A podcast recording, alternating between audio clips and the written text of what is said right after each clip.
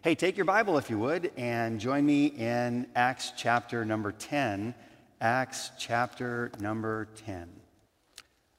I don't know about you as far as, you know, you're looking back and remembering things the way they used to be, but there are a couple things that really unsettled me in not the most serious of ways, but it just was a big disappointment when it changed. So I'm going to tell you what it is. I can't tell you how many times I have thought about how much I miss something that once was and then it's no more. And it might be silly to you. It's, it is silly to me, but I did genuinely like, oh, I am so sad that they took that away. Okay. So years ago, back in 1986, um, I traveled as a college rep for Pensacola Christian College, and I did so for about two, a little more than two years. And back then, it was, um, you know, I was just a single guy, and I'm traveling, and, and we had a, an allotment for our food budget for the day. And I know this was back in, you know, 1797, so it was a while ago, but our food budget was pretty tight back then. So here's what we got for a day. We got $10 a day for food, okay? And you could do you could make it on $10 a day. Well, for the weekend, every Friday night while I'm traveling, I had the same meal I think almost every Friday night, and maybe I would even sneak this one in a couple times through the course of the week because I loved it so much. And then, lo and behold, through the course of time, they, they stopped serving what was at that point my favorite food item in the whole entire world. Um, I did a little research on this, and some of you might remember this. I don't know. If you don't know of this, then it's probably best that you don't know because then you would miss it, as do I. Okay. Um, how many of you ever had a, a pizza pie from Pizza Hut called the Pizza Hut Priazzo. How many of you ever had a I'm the only one. Okay, so I got a picture. Here it is. This is the Pizza Hut Priazzo, and it was a pizza pie. And they made it back in the, um, oh, I guess back in the 80s. And um, I loved the Pizza Hut Priazzo. I like the Milano, which was my favorite. It was basically, um, you know, the, the meat version of the Priazzo. I can remember Mr. Reggie Sellers one time came to visit me while I'm traveling, and I took him to Pizza Hut because I wanted him too to experience the wonder of the Pizza Hut Priazzo. And he sat down. Something must have been, he must have been off because he wasn't as impressed as I was. But anyone who knows this meal would know this was the best thing that Pizza Hut has ever produced. I even found that today there is a Facebook group called Bring Back the Pizza Hut Priazzo. I'm not kidding about this, and, and I'm going to sign up, of course, because this is a real deal. I, I miss the Pizza Hut Priazzo. Okay, no, so wait. This was part of the meal. I would order a Pizza Hut Priazzo, and then I would get a bag of these. I would get a bag of almost home peanut butter fudge cookies. Okay, they look like this. Now, I did some research on this as well, and I couldn't find any, any trace of them except someone is selling this bag on eBay for $30. Okay? So I think I'm to win. I'm the highest bidder right now, so. I, I would get a bag of almost home peanut butter fudge cookies. I would get a Pizza Hut Priazzo, and for the life of me, I can't remember the name of the soda, but they don't sell the soda. I would get a two liter of this, this apple cider soda. I wish I could remember that. I can't remember the name of it, but I, I just can't remember the name. They don't sell that anymore either.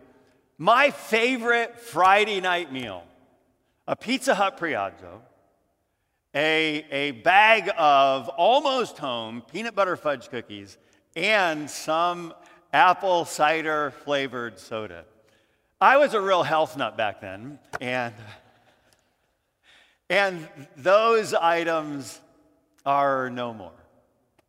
You can't find them anywhere. I mean, they're just, I couldn't even find, you know, references. I could find almost home cookies, but, but even a trace of my favorite almost home cookie was really hard to find.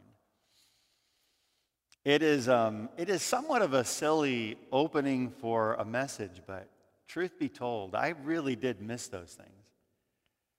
Not, not in a way that alters my, my, you know, my outlook on life. I wasn't in a severe state of depression for long. Um, it just was one of those things like, I, I, why did they have to change a good thing? We had something going here. I mean, I did this every Friday night. And, and for whatever reason, what I became accustomed to and what I really enjoyed changed. That's the case with a lot of life. There are a lot of things that they're here seasonally, they're here for a while. I still look forward, both my wife and I, we look forward to when Chick fil A has the, uh, the, the peach shakes. How many of you, can you give me an amen on peach shakes? Any of you not like them say, oh my? Oh, wow. Wow. We're going to pray for you right now. Okay.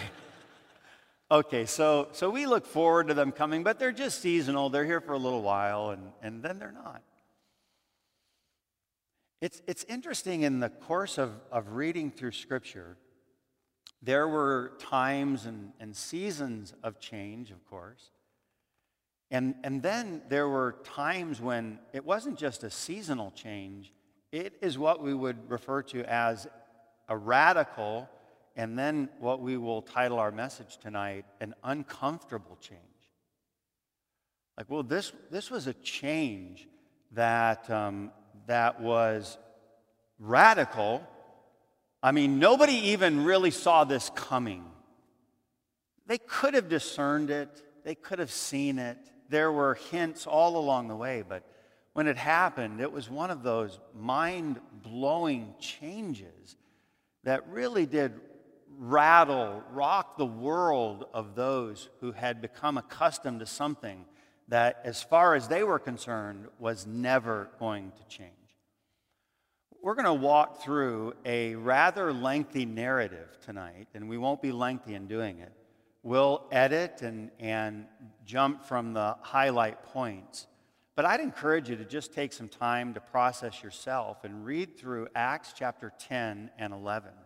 Let's start in Acts chapter 10. The first thing we're going to see about this uncomfortable change is some players through the course of this message, and then some scenes, if you would, for lack of a better expression. They're just like these, these, um, this drama that unfolds before us, and we see some of the major characters, and then we see some of the different scenes that are presented before us. And God just presents it to us in narrative fashion as He does through much of Scripture. I'm not going to put scripture on the screen tonight, or at least I don't think I have much put up there, but I do want you to follow along if you would. So have your copy of scripture out. Acts chapter 10, let's start in verse number one. And again, the first thing that we see is the seeker, the seeker. And this is, this is Cornelius. There was a certain man in Caesarea called Cornelius, a centurion of the band called the Italian band, a devout man and one that feared God with all his house which gave much alms to the people and prayed to God always. He saw in a vision, evidently about the ninth hour of the day, an angel of God coming into him and saying unto him, Cornelius. And when he looked on him, he was afraid and said, What is it, Lord? And he said unto him, Thy prayers and thine alms are come up for a memorial before God. And now send men to Joppa and call for one Simon, whose surname is Peter. Okay, now, first of all, let's just notice regarding this seeker, he's called one that feared God. This is typically a phrase that's going to be used about a Gentile who is adhering to many of the tenets of Judaism he would acknowledge and observe the Ten Commandments. Now, he wouldn't observe everything that was called upon for a Jew to do, but he would oftentimes go to the synagogue. They would listen to the teaching. He gave many alms. He's provisional with his resources. He feared God. Okay, but it's also interesting to me if we just take a little aside from this, and it's not the whole thrust of the message, but I think it is valuable for us to see while we're here in Acts 10 that, that this man who feared God, he is responding to light that he currently has, still was in need of more light to come to heaven. And God sends to this seeker a means by which he can get additional light. And don't you find it interesting that while God could have given the message of salvation to mankind through angels, he doesn't choose to do so? There are those who, who we even hear today, people who have these really unique dreams or visions, but it's not the thing that brings about their salvation. It's just the manner with which God is pointing them to a gospel witness and they find additional light. Well, Cornelius does not get the gospel, but he's a seeker, and, and wonderfully so, when we respond to light given, God grants additional light. And so, mankind does have light. The heavens do declare the glory of God. The firmament shows his handiwork. Day unto day utter a speech. In other words, every single day there is a speech. Day unto day utter a speech. Night unto night showeth knowledge. There's no speech nor language where that sermon, where the voice of creation is not heard. So there's light given to all mankind. God actually said, okay, Cornelius, you're responding to light given. I'm going to give you additional light. Okay, the, the note, we, we see that the angel reveals to Cornelius what he's supposed to do next. Not the angel's privilege to share the gospel, but to point him to the one who would. Okay, let's look at the next of the, the players here, and that is the servant and that's Peter. So we see the seeker, Cornelius. We see the servant, that's Peter. Look at verse number nine. On the morrow, as they went on their journey and drew nigh unto the city, Peter went up upon the housetop. There's two scenes taking place. So we have this entourage coming from Cornelius to, um, to visit, to find Peter. And Peter, at the same time, the, the camera um, um, changes now. We have this transition to Peter. He goes up to the housetop um, to pray about the sixth hour, and he became very hungry and would have eaten, but while they made ready, he fell into a trance and saw heaven opened and a certain vessel descending unto him, as it had been a great sheet knit at the four corners and let down to the earth, wherein were all manner of four footed beasts of the earth, and wild beasts, and creeping things, and fowls of the air. And there came a voice to him Rise, Peter, kill and eat. Okay, so let's, let's pause right here. So it's amazing how God used Peter's present situation. I think this is just the way God works. Peter's hungry, okay? He's like, man, I am so hungry. Now, this is one of the cardinal rules you're never supposed to do in church. You're never supposed to talk about how hungry people are or food or, or whatever, but, but that's where the scriptures are taking us. And Peter's hungry. So he, he's thinking like, man, the, you know, the, the body is just going to insert itself in ways that oftentimes are not convenient, but for whatever reason, the Bible says he's hungry. He goes up to the rooftop to pray. And while he's there, God again just intersects life and his plan. Peter's hungry, and, and God's about to reveal something to him. And so he is up on this rooftop, and, and to Peter, you know, th- this vision may have been more akin to a nightmare because he sees this, this almost like this. In my mind, I picture it like a picnic blanket that's coming down. And on this, all kinds of assorted animals that would be fit for food, but, but only some. Like all manner, four footed um, beasts and creeping things and insects. I mean, they're all coming down. And he looks at this and then he hears, okay, rise, Peter, get up, go, you're hungry, Go kill and eat. Whoa, I can't believe I just heard that. If you want to talk about shocking, th- this is shocking to him. He has all of these Jewish histories. And now, with, with what God is about to do, we might call them Jewish prejudices. Like he has now this inclination that says, not that, that, how in the world could I do this? He's got a lot of history that is coming right to this collision with what God is about to do. And it is uncomfortable, to say the least. Let's look a little bit further. We have, um, you know, first of all, the seeker and the servant. Now look at the situation. And I have this, you know, in quotes. We have a situation here. Okay, so remember, look at verse 13 again. And there came a voice to him Rise, Peter, kill and eat. But Peter said, Not so, Lord, for I have never eaten anything that is common or unclean. And the voice spake unto him again the second time What God hath cleansed, that call not thou common. This was done thrice, three times and the vessel was received up again into heaven. Now, while Peter doubted in himself what this vision which he had seen should mean, behold, the men that were sent from Cornelius had made inquiry for Simon's house and stood before the gate. They're, they're out there knocking on the door and called and asked whether Simon, which was surnamed Peter, was lodged there. Okay. now, we do have a situation that is unfolding here right now. So Peter has this vision. He sees this big picnic blanket come down, and he's commanded uh, Rise, Peter, you're hungry. Rise, kill, eat. Not so, Lord. No, no, I have never, not through the, the, the, the door of these lips, has that food ever passed. I'll tell you, you can kind of hear Peter if he's going to have this conversation. I'll tell you one thing I'll never do.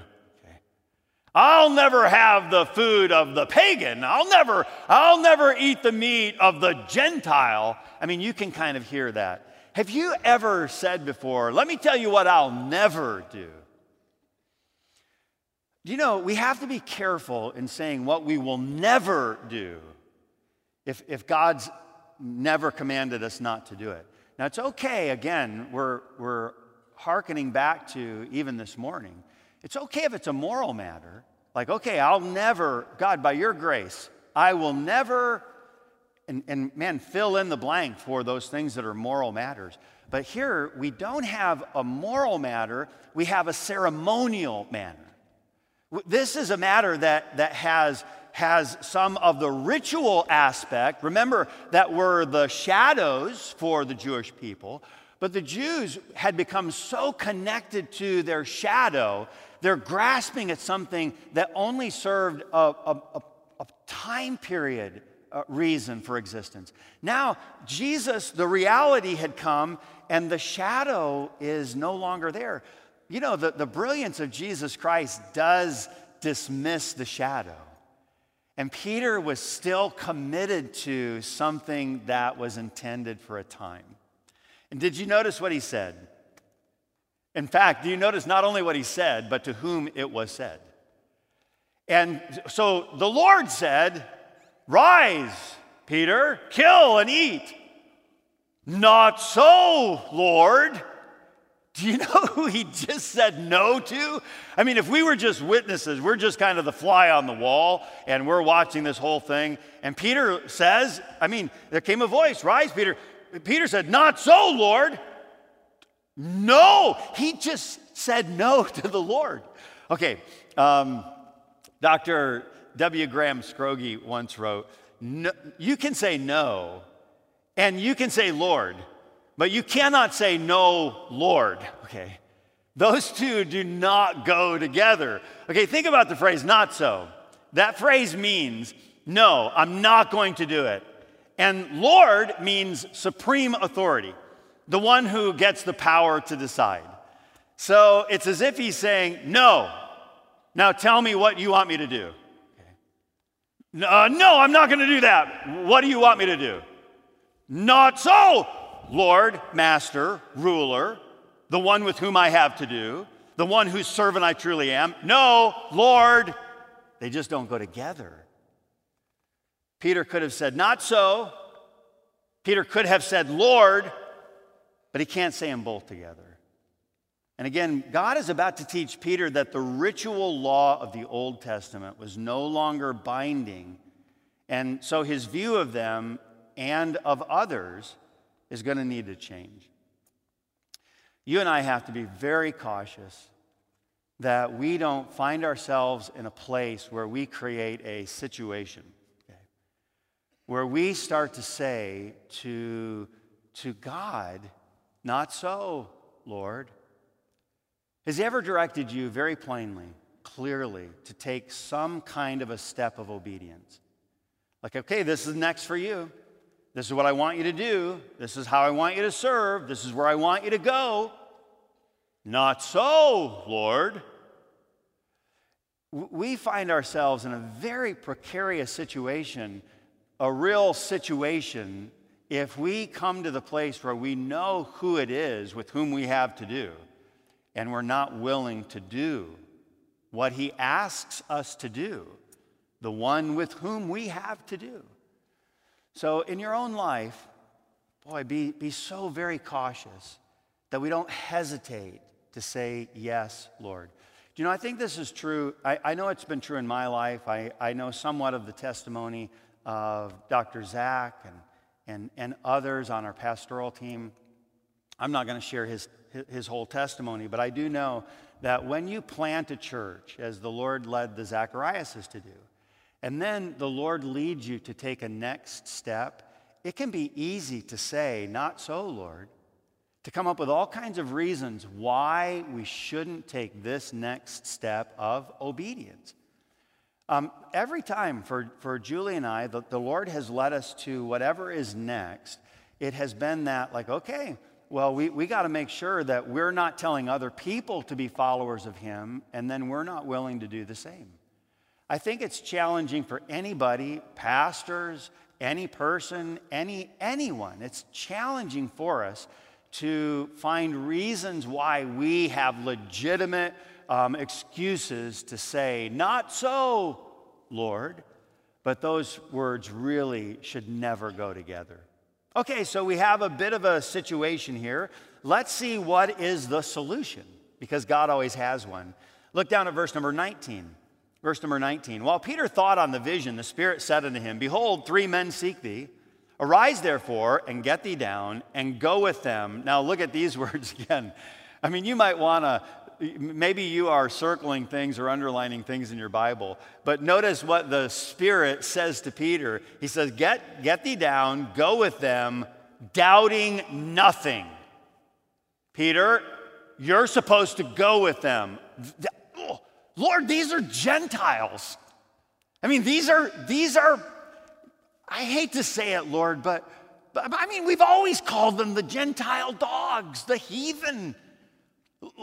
Lord, to go with them? And so God preempts the excuse.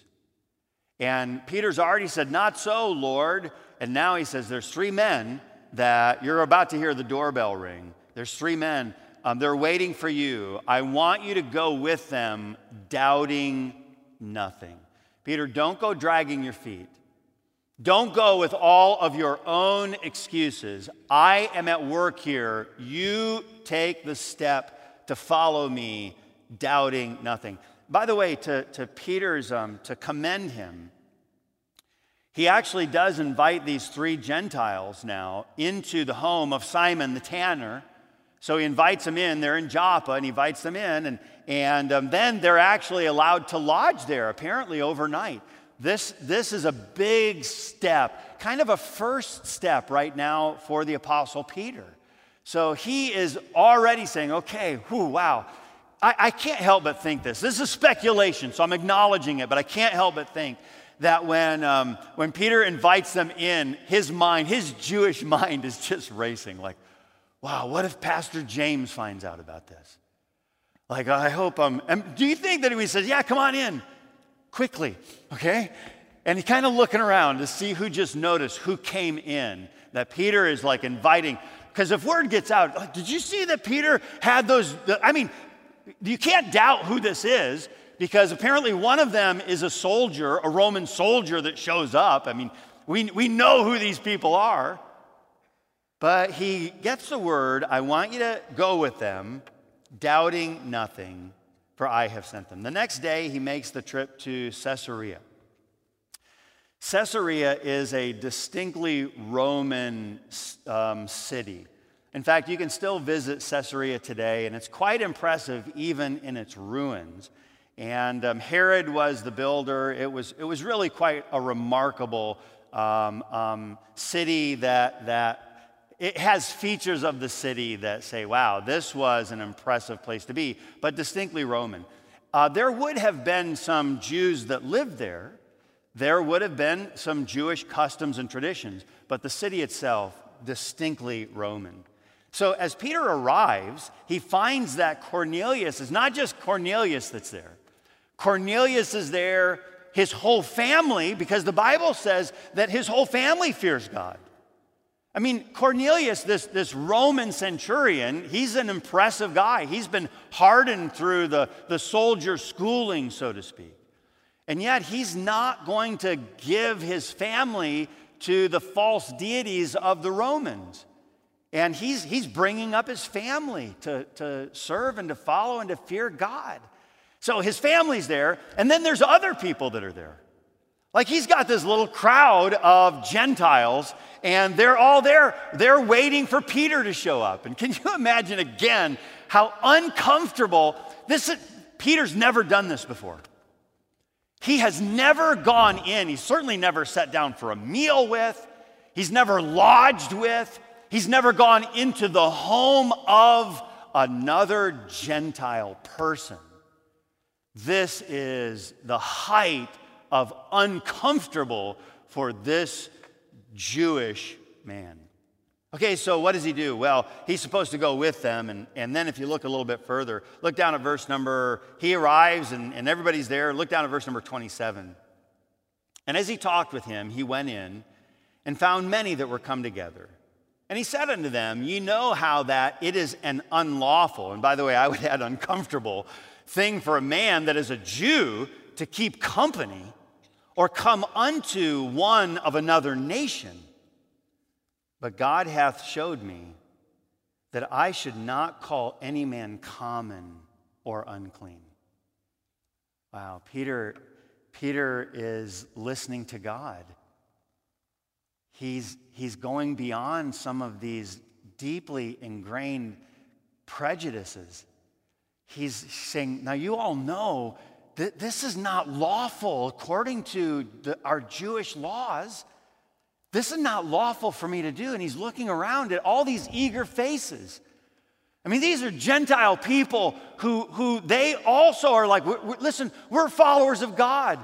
Uh, Cornelius saw a vision because his prayers, they were like this sweet incense offered up to God, and God heard him. And God sent a messenger to Cornelius, and, and he told us to seek you out. And now they're just eagerly waiting. Can you see the look on their faces? This is a whole new world of ministry opportunity that is opening up to believers, followers of Jesus Christ. Sometimes we're, we're more concerned about our, our rituals than we are the eager faces that are standing in front of us saying, Hey, uh, teach me about God. Uh, we're so glad you're here. Uh, w- w- okay, but everybody be quiet. Peter's coming. I mean, they're anticipating this is the one that, that we heard we were supposed to go seek out. And, and so, wow, God, God sent them and they found him and they brought him back. And he walks in and I think his eyes must have been just as wide as theirs. So he kind of steps back and scratches his head and is like, wow, whew, wow, take a deep breath. Okay, uh, this is against our law, but, but God has showed me. L- look now, I mean, we saw the seeker and the servant, the situation, the solution. Look at the salvation. Verse number 42. And he commanded us to preach unto the people. We're, we're abbreviating some, so go back and read it. But, and he commanded us to preach unto the people and to testify that it is he which was ordained of God to be the judge of the quick and dead. This is of Jesus. To him, uh, to him give all the prophets witness that through his name, whosoever believeth in him shall receive remission of sins. While Peter yet spake these words, the Holy Ghost fell on all them which heard the word, and they of the circumcision which believed were astonished. As many as came with Peter, because that on the Gentiles also was poured out the gift of the Holy Ghost. Wow. they, they cannot believe what it is that's taking place. I believe now, you had to have three witnesses. That was what you needed to have. I believe that Peter has with him six witnesses because he, he has this whole, listen, this has to be well documented that I'm going because God told me to go. And, and they get there, and, and Peter begins to just articulate Jesus Christ. Remember, Cornelius responded to light that was given, and now God sent him additional light, and Cornelius just accepts this light, the light of Jesus Christ. And as he does, he is a follower now, not just of God, he's a follower of Jesus Christ, the Son of God, whom God sent into the world as the, the spotless Lamb of God, the one who would shed his blood for the remission of sin. And as, as Cornelius is listening, as his family's listening, as this gathered assembly is listening, they're like, this is the truth. This is true. This is what we've been waiting for we believe in Jesus Christ and the Holy Spirit of God. Remember, Acts chapter 2, Pentecost happens, and the Holy Spirit is, is upon them, and they go out and they're witnesses. Ye shall be witnesses. Okay, ye shall receive power after that the Holy Ghost has come upon you, and ye shall be witnesses unto me, both in Jerusalem, Judea, Samaria, the uttermost parts. That's what's happening right now. And the Holy Spirit now also is obviously evident in the lives of the Gentiles. If you think through what, what is happening, Paul writes about this elsewhere. In Galatians chapter 3, beginning in verse 26, let me read it for you. We'll be right back in Acts. For ye are all the children of God by faith in Christ Jesus. For as many of you as have been baptized into Christ have put on Christ, there is neither Jew nor Greek, there is neither bond nor free, there is neither male nor female, for ye are all one in Christ Jesus. Let's, let's move on now and let's see in closing the satisfaction. Look at verse 1 of chapter 11. Verse 1. And the apostles and brethren that were in Judea heard that the Gentiles had also received the word of God. And when Peter has come up to Jerusalem, again, here's this expression. We see it throughout Scripture, throughout these writings. When he was come up to Jerusalem, they that were of the circumcision contended with him. Okay, now we, we are the Jews who follow the law. We, we are those who, listen, we've been given all the rituals, and these are intact for us. This is why it was so challenging in Rome for these two parties to fully come together. I mean, one has these deeply held traditions. Every part of their life is going to focus, rotate around the rituals, the shadows, the pictures, the images. And, and sometimes they have no idea what they're for, but when Jesus comes, it's like, oh, Oh, that's, I get it now. That's what the picture was for. Now we can leave the pictures behind and, and we can have the substance. We can have the Savior, Jesus. So they that were of the circumcision contended with him, saying, verse number three, chapter 11, Thou wentest in to men uncircumcised and did eat with them. But Peter rehearsed the matter from the beginning and expounded it by order unto them. Although this uncomfortable change is not easy to handle, notice how beautiful, how beautifully the Bible notes this the apostles and brethren, okay? That's verse number one, chapter 11. The apostles, okay? These are the disciples, Jesus' followers, the disciples. The apostles and brethren. This is a very, what we would call like, whoa, that's a really important group of people of whom the apostles are assembled. Hey, you went in to the uncircumcised and you had you had fellowship meals with. Okay, hang on. Let me tell you what happened. Verse number 18, Acts chapter 11. When they heard these things, Peter just walked through the whole story. When they heard these things, they held their peace and glorified God, saying, Then hath God also to the Gentiles granted repentance unto life? God is, is this what you did? They listened, they held their peace, they didn't, they didn't land on their early assessment. Uh, we're going to have to have a talk with Peter. When Peter gets here, we're going to bring him in and we're going to set him down and we have to have a talk with him. Okay, guys, I get it. I know. Listen, the, I had this vision and I, I don't know if you know this or not, Peter speaking, but I actually told the Lord no. I can't believe I said that, okay? Again, you know, open my mouth, insert my sandal. But I told the Lord no. And, um, but, but boy, was he patient with me and he led me along and, and then he starts to un- unpack the story. And then what is it that they do? When they heard these things, they held their peace and glorified God. Of course, there were detractors, but pause and think about what must have been the reasoning for their hesitations. They would have concluded that the Gentiles clearly don't deserve to be saved. And that really is the conclusion you'd have to come to. Well, they, they don't deserve to be saved because they don't follow the rituals, they don't follow the practice. We are of the circumcision.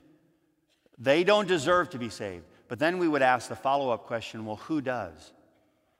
Who does?